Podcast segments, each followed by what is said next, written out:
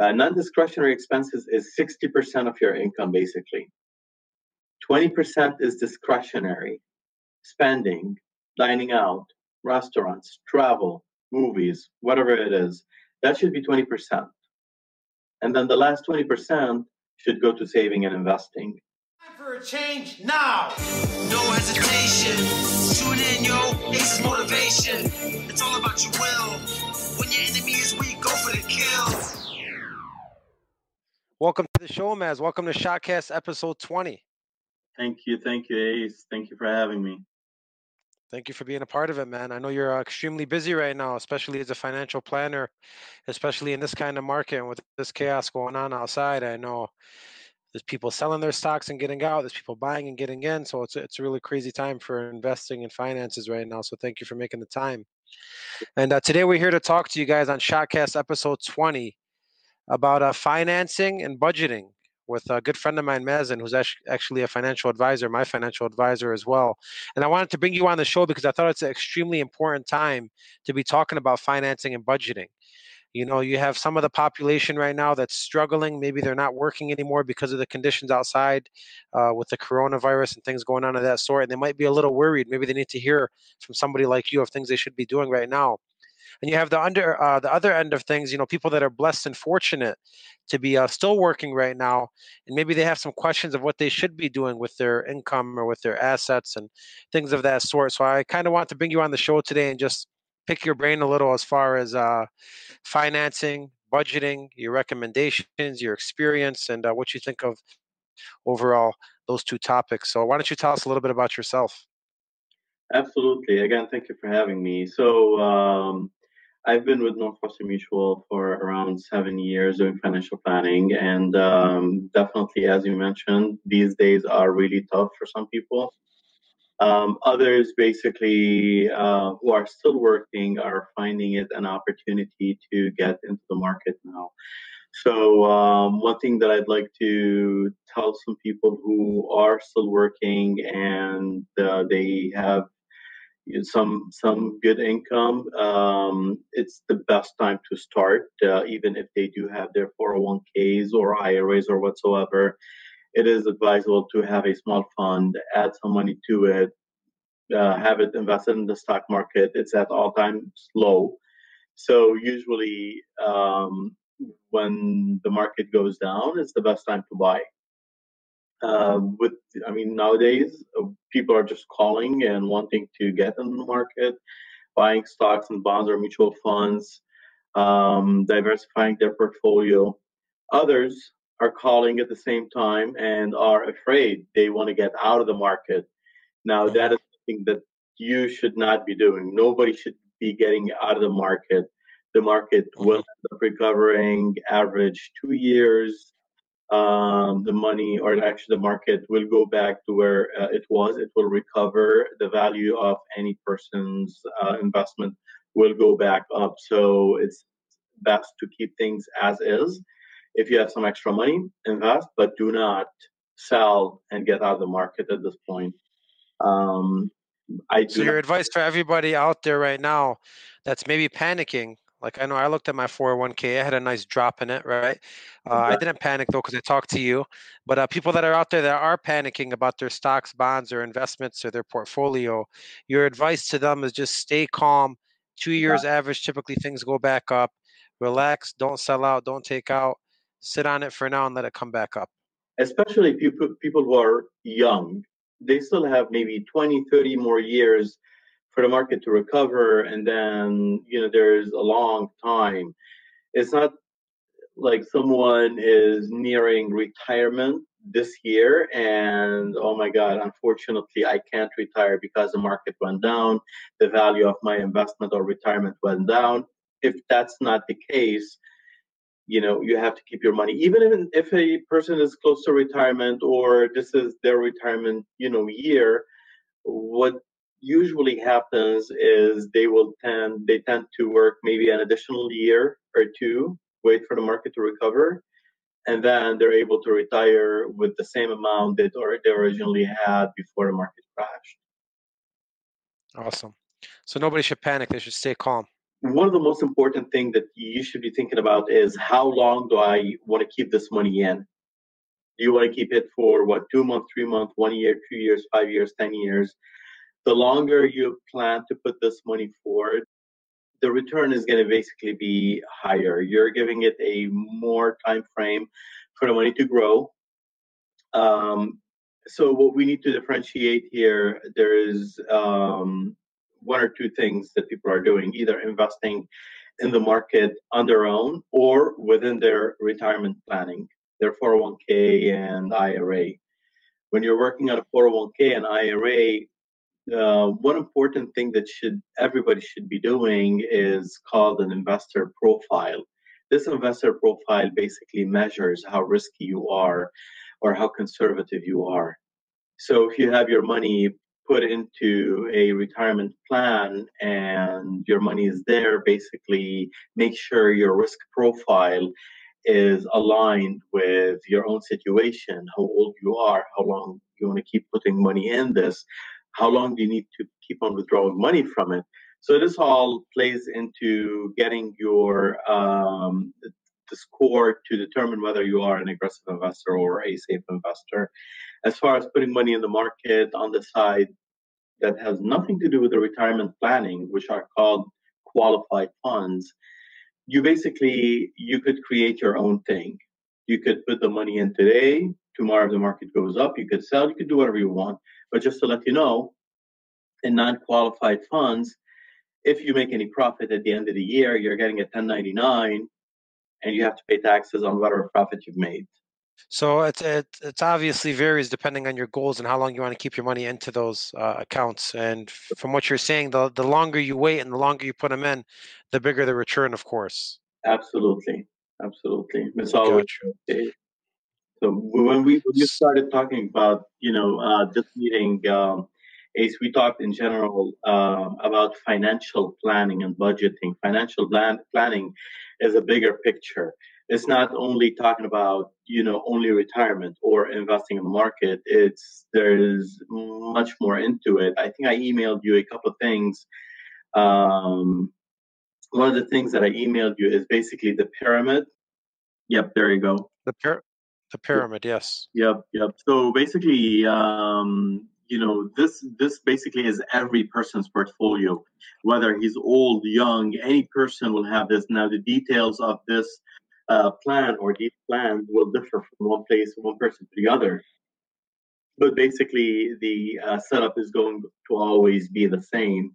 So the top part is usually the offensive side of planning. Lower part is the defensive um, part of planning defensive part of planning, there are things that we can control in our lives, things that we cannot control. Things that we can control, we work on our estate planning, we save some money for emergency funds, and we start working on our debt structure. Mostly, the most concern um, that people are concerned about in their debt structures is usually their student loans. Now, I help my clients basically pay those loans sooner with you know i help them basically structure their budgets and try to pay off their student loans uh, sooner than later because um, all these you know the student loans basically they have compounded interest. So it's basically interest mm-hmm. interest. The sooner they start paying the better they are. Um, and then the other things that we're talking about is again estate planning obviously done through an attorney and then emergency fund. You could create a sub account with your bank you know, save some money um, on the side and label it as an emergency fund. So now you call this defense. You call this defense. Uh, why? So defensive side of planning uh, because people do not know what their what life is going to you know um, come up with we, we want to gotcha okay. sometimes sometimes a person might get sick or disabled or you know run out of you know the business is not doing well. Um, they're laid off for a certain period of time. So, gotcha. so this is as of like worst case scenarios. This is like you have to have an emergency fund. If you have a good debt structure, you're not in trouble when things happen. So this is like worst case scenario. These things have to be lined up and structured right for you. Exactly. The biggest question is how much do I keep in my emergency fund? So when you're thinking of emergency fund, you're thinking about you know your monthly expenses at home. So let's say you know your monthly expenses are five thousand dollars monthly, and these are basically non-discretionary spending. Non-discretionary means you know your mortgage your insurances uh, things that you need for you know daily living the expenses that you need to keep a roof on top of your head and it's basically for whatever period you're comfortable with so if you're comfortable with six months of a cushion that's going to be 5000 times six months keep aside $30000 you put them in an account or sub account that's called an emergency fund you don't even touch that account unless God forbid something happens. Got it. Hmm. Okay, then let's move to the right side, the un- uncontrollable or offense next. Right. No. So let's move to the uncontrollable. The uncontrollable basically are things that you have no control over, but you can basically plan to mitigate the loss or the effect of whatever is happening. And these are basically three things. Um, God forbids it's death or disability or a long-term care event that would, you know, put a person at home, unable to go to work, where they need probably a 24-hour assisted, assisted living um, um, help. So these things that we cannot control, if God forbids any of these happen, we basically need a plan. So God forbids any of this happens, and you're you don't have a plan for it, what happens? Everything in your financial planning uh, in this pyramid will basically collapse just because of these one of these 3 mm-hmm. So it is very important to buy some level of insurance to protect these life insurance, income insurance, and long-term care. Usually, long-term care people in their 50s start thinking about it but um, the sooner you start with the first uh, two, the better. Basically, the less expensive they are, the better um, you know physical condition you are uh, to uh, to get them. So this is basically the defensive side of planning. You get your insurances in place. Yeah. You get your emergency fund structure, uh, paying your debt, and that should put you at least on the first right track. Okay. Then you have your offense on top. Exactly. So the offensive side of planning is basically putting money um, for investment, making your money work in the market. And these could be any investments. It could be real estate. It could be stock market. It could be your, you know, 401k or IRA, whichever it is. So whichever you feel comfortable with, basically, um, uh, where to put your money, that would be the offensive uh, side of planning. This will basically help you accumulate wealth, increase your wealth. Um, most people now, do basic. Go ahead.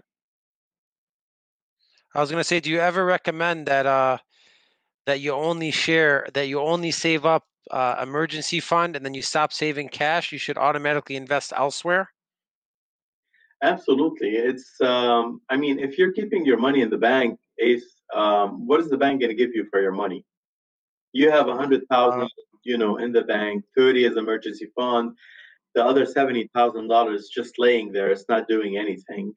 So you might as well find something, you know, to invest it and get some return on your money. Let your money work for you. Got it. So you talked a lot about the the defensive side, and it sounds like a lot of budgeting. And you were telling me how, if you're going to talk about financing today, you should also talk about budgeting because budgeting is just as important. Could you explain to me why budgeting is just as important, and what kind of uh, advice you have for folks on budgeting, and why it's important, and why we should be doing it? Of course. So if you don't budget, basically you're going to be spending everything that you make you're not going to be able to save you're not going to be able to invest you're not going to be able to put any money on the side for maybe college education for the kids or you know retirement and whatnot so rule of thumb there's something called the 20 60 20 rule where you basically um, you have your income is basically gross. Your um, medical expenses go out of that account, and then you put some money uh, for taxes on the side. If you're a W two, the taxes are taken out, you know, um, automatically. If not, you have to put that money on the side or pay it quarterly. make sure you're paying, you know, that amount is usually 25% as a safe amount to move on the side, to put on side, uh, and pay for your taxes. So after that, you get your um, net um, income. From the net income, you have you have to cut it down to three things. You have your non-discretionary expenses, which is basically your mortgage, cable bill, water bill, electricity, phone, anything that keeps a roof on top of your head, monthly expenses for food and whatnot, schooling for the kids. Your insurances are part of it, your life insurance, your income insurance. Uh, non-discretionary expenses is 60% of your income, basically. 20% is discretionary spending, dining out, restaurants, travel, movies, whatever it is, that should be 20%. And then the last 20% should go to saving and investing. Mm-hmm. And that's how you'd break down a budget. Exactly. Okay. So if you could go back 20 years from now and give your young self advice on budgeting and, and finances, what would that advice be that you'd give yourself you could go back in time?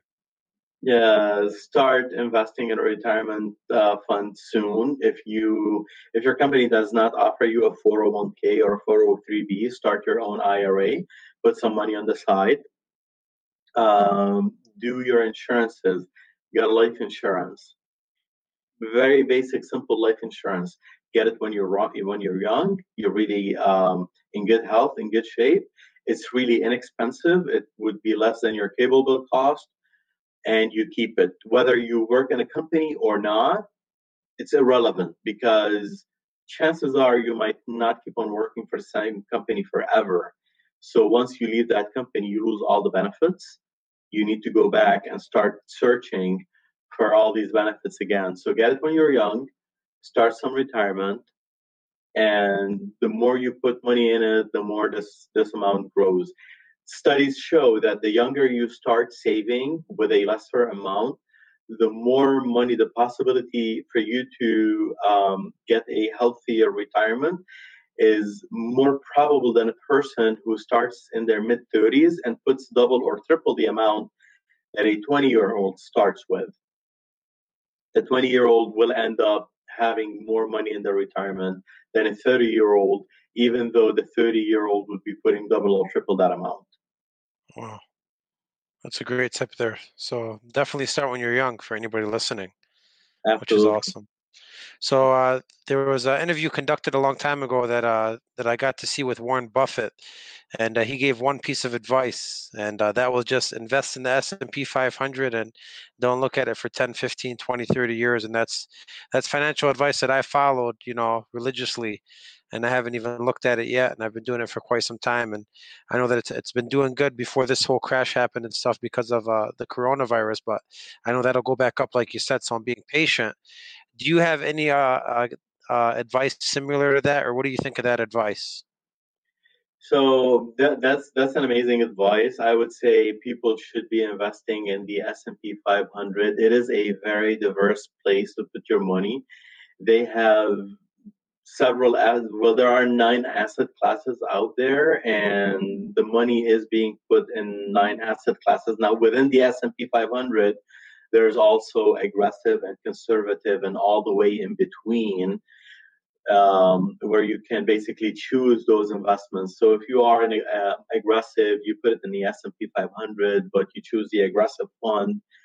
And if you're conservative you also put you know conservatively now, one thing you should keep in mind if we are talking about non qualified funds, which means non retirement money, then you should be very careful to because um, if you make money, you're going to get a 1099. You're going to have to pay taxes on it every time you get a 1099. Every every year you fight for taxes there are some some ways out there that you can mitigate that tax consequence or liability um, but that's basically you know there's a lot into it to talk about but if um, it's something that you know someone is looking at i would highly advise to talk to your financial advisor what are some ways to reduce your tax liability um, with those investments.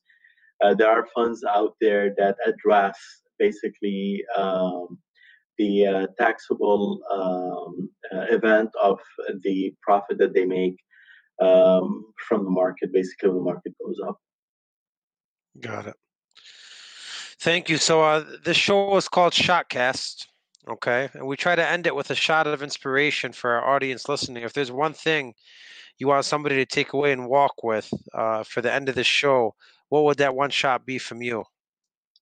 Uh, keep in mind the 20 60 20 rule. There is there is nothing like always putting that on the fridge in your house 20 60 20 rule because if you are not budgeting you are spending the money if you are not spending it you're not, i mean if you are spending it you're not saving it basically if you're not saving money it's being spent so when you have this 20 60 20 rule and you cut down all your you basically you can um, itemize basically an excel sheet and put all your expenses um, you see what your itemized, I mean, your uh, discretionary expenses are, non-discretionary, and then what is left goes to uh, your investments and saving. Make sure you keep that 60, 20, 20% rule.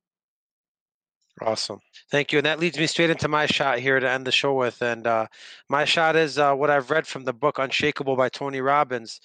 And uh, if there's one thing that was uh, that stuck with me throughout that whole book. It's about talking about this era and this time that we're in right now and how it's the best time ever to invest is when things are going tough, the market's going down, there is panic out there.